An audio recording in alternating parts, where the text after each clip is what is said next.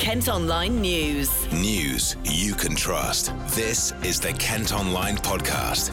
Lucy Hickmott. It's Wednesday, the 3rd of April. Coming up, committee set up to tackle knife crime. You need to put funding in place, services in place first, then you can start referring young people to those services. Police dispute speeding stats. I think what's important to, to look at is the number of, of speed casualties in the area. And we hear from an Ebbsfleet player who's spoken out about not getting paid on time. During the week's the hardest part when you've been told you're getting paid and you're not getting paid and you know, you've got families to feed. Kent Online News. First up today, a new committee's being set up in Kent to try and tackle a rise in knife crime. It comes just days after we told you about stabbings in Tonbridge, Ramsgate, and Herne Bay, and plans announced by the government to hold teachers, nurses, and police officers accountable for spotting signs among young people. But Strood GP Dr. Julian Spinks isn't convinced that's the right way to go. Ultimately, I'm a doctor. I'm there to actually treat people.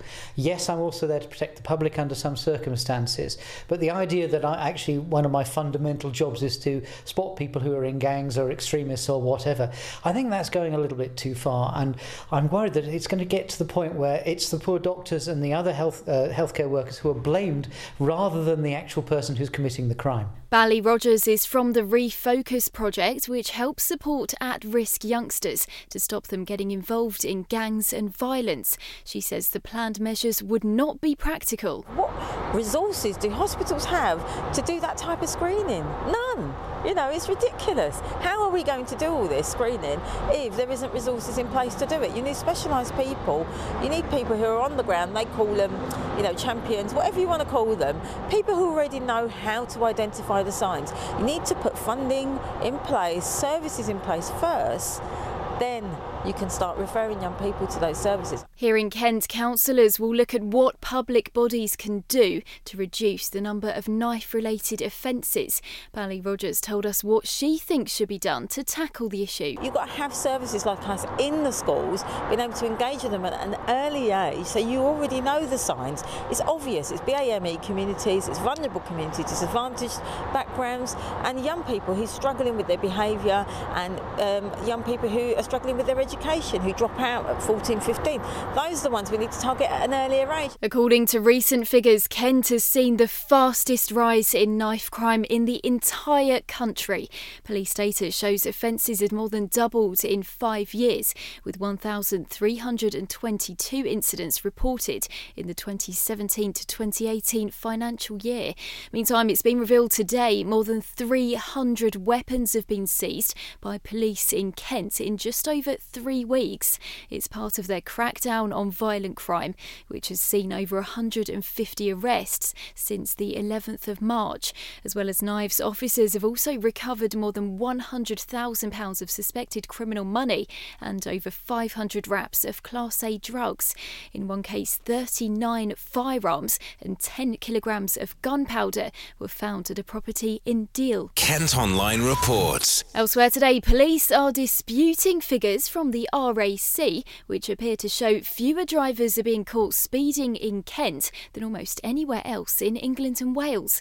According to their study, just under 19,000 offences have been recorded in our county over 12 months. That's the fifth lowest number nationally.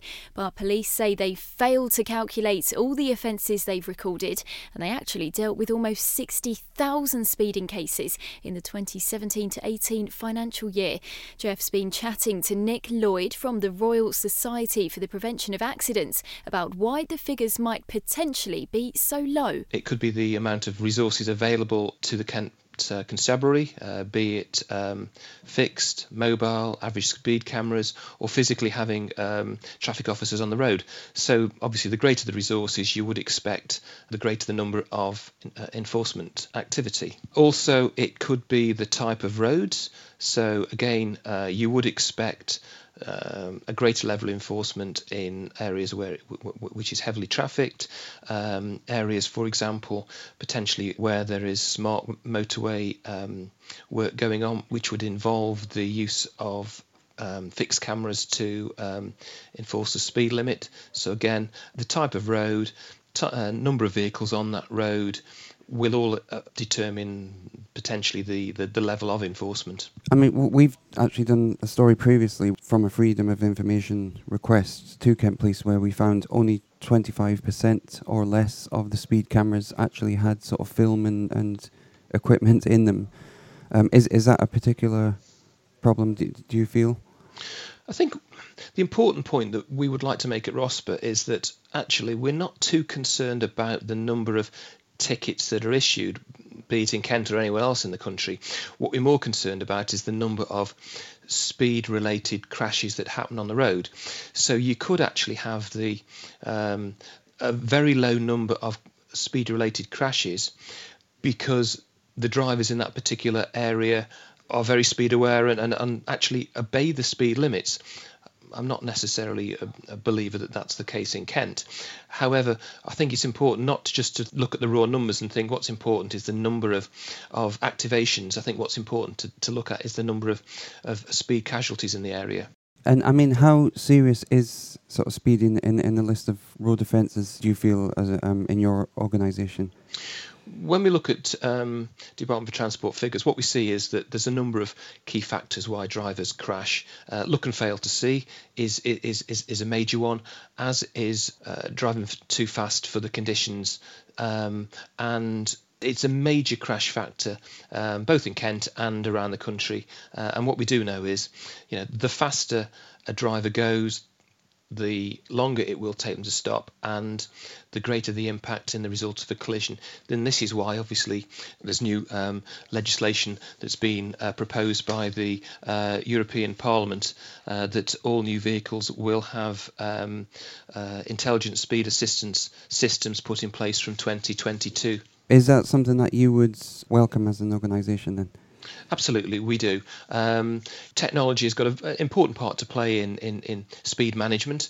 Um, it isn't the panacea. Um, it should be used still in conjunction with um, targeted um, police enforcement together with education and driver training. But we certainly welcome it as a as a very very important um, um, contribution, if you like, to trying to just get over this message that inappropriate speed and certainly exceeding the speed limit is an antisocial activity where people are putting themselves and others at risk.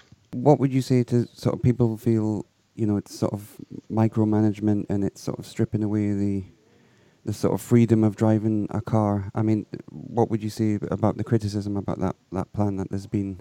I think everybody re- recognises that um, the advantages of a motor car are huge. It gives us um, freedom and independence, and that's absolutely fantastic. But equally, the downside is, you know, they have a potential to kill and maim.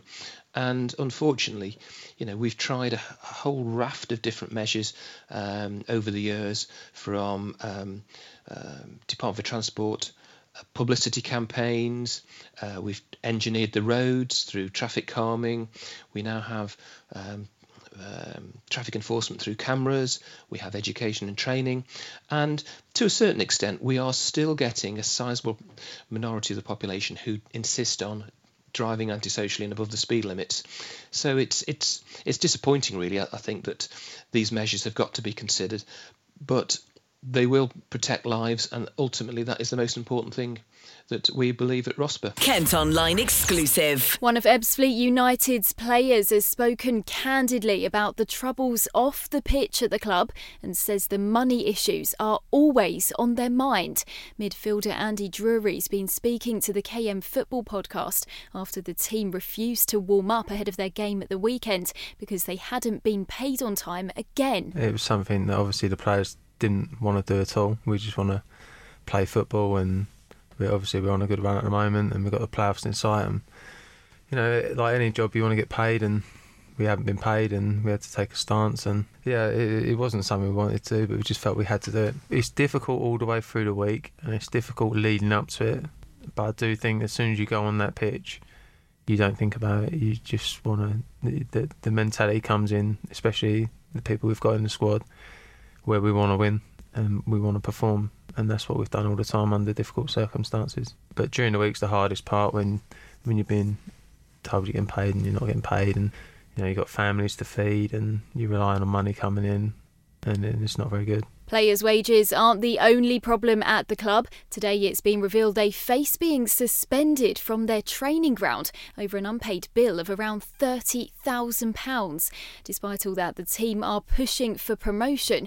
You can hear the full podcast at kentonline.co.uk. Kent Online reports. A quick roundup of some other news now. A Kent MP has condemned a group of soldiers who've been filmed using a picture of Jeremy Corbyn in target practice practice.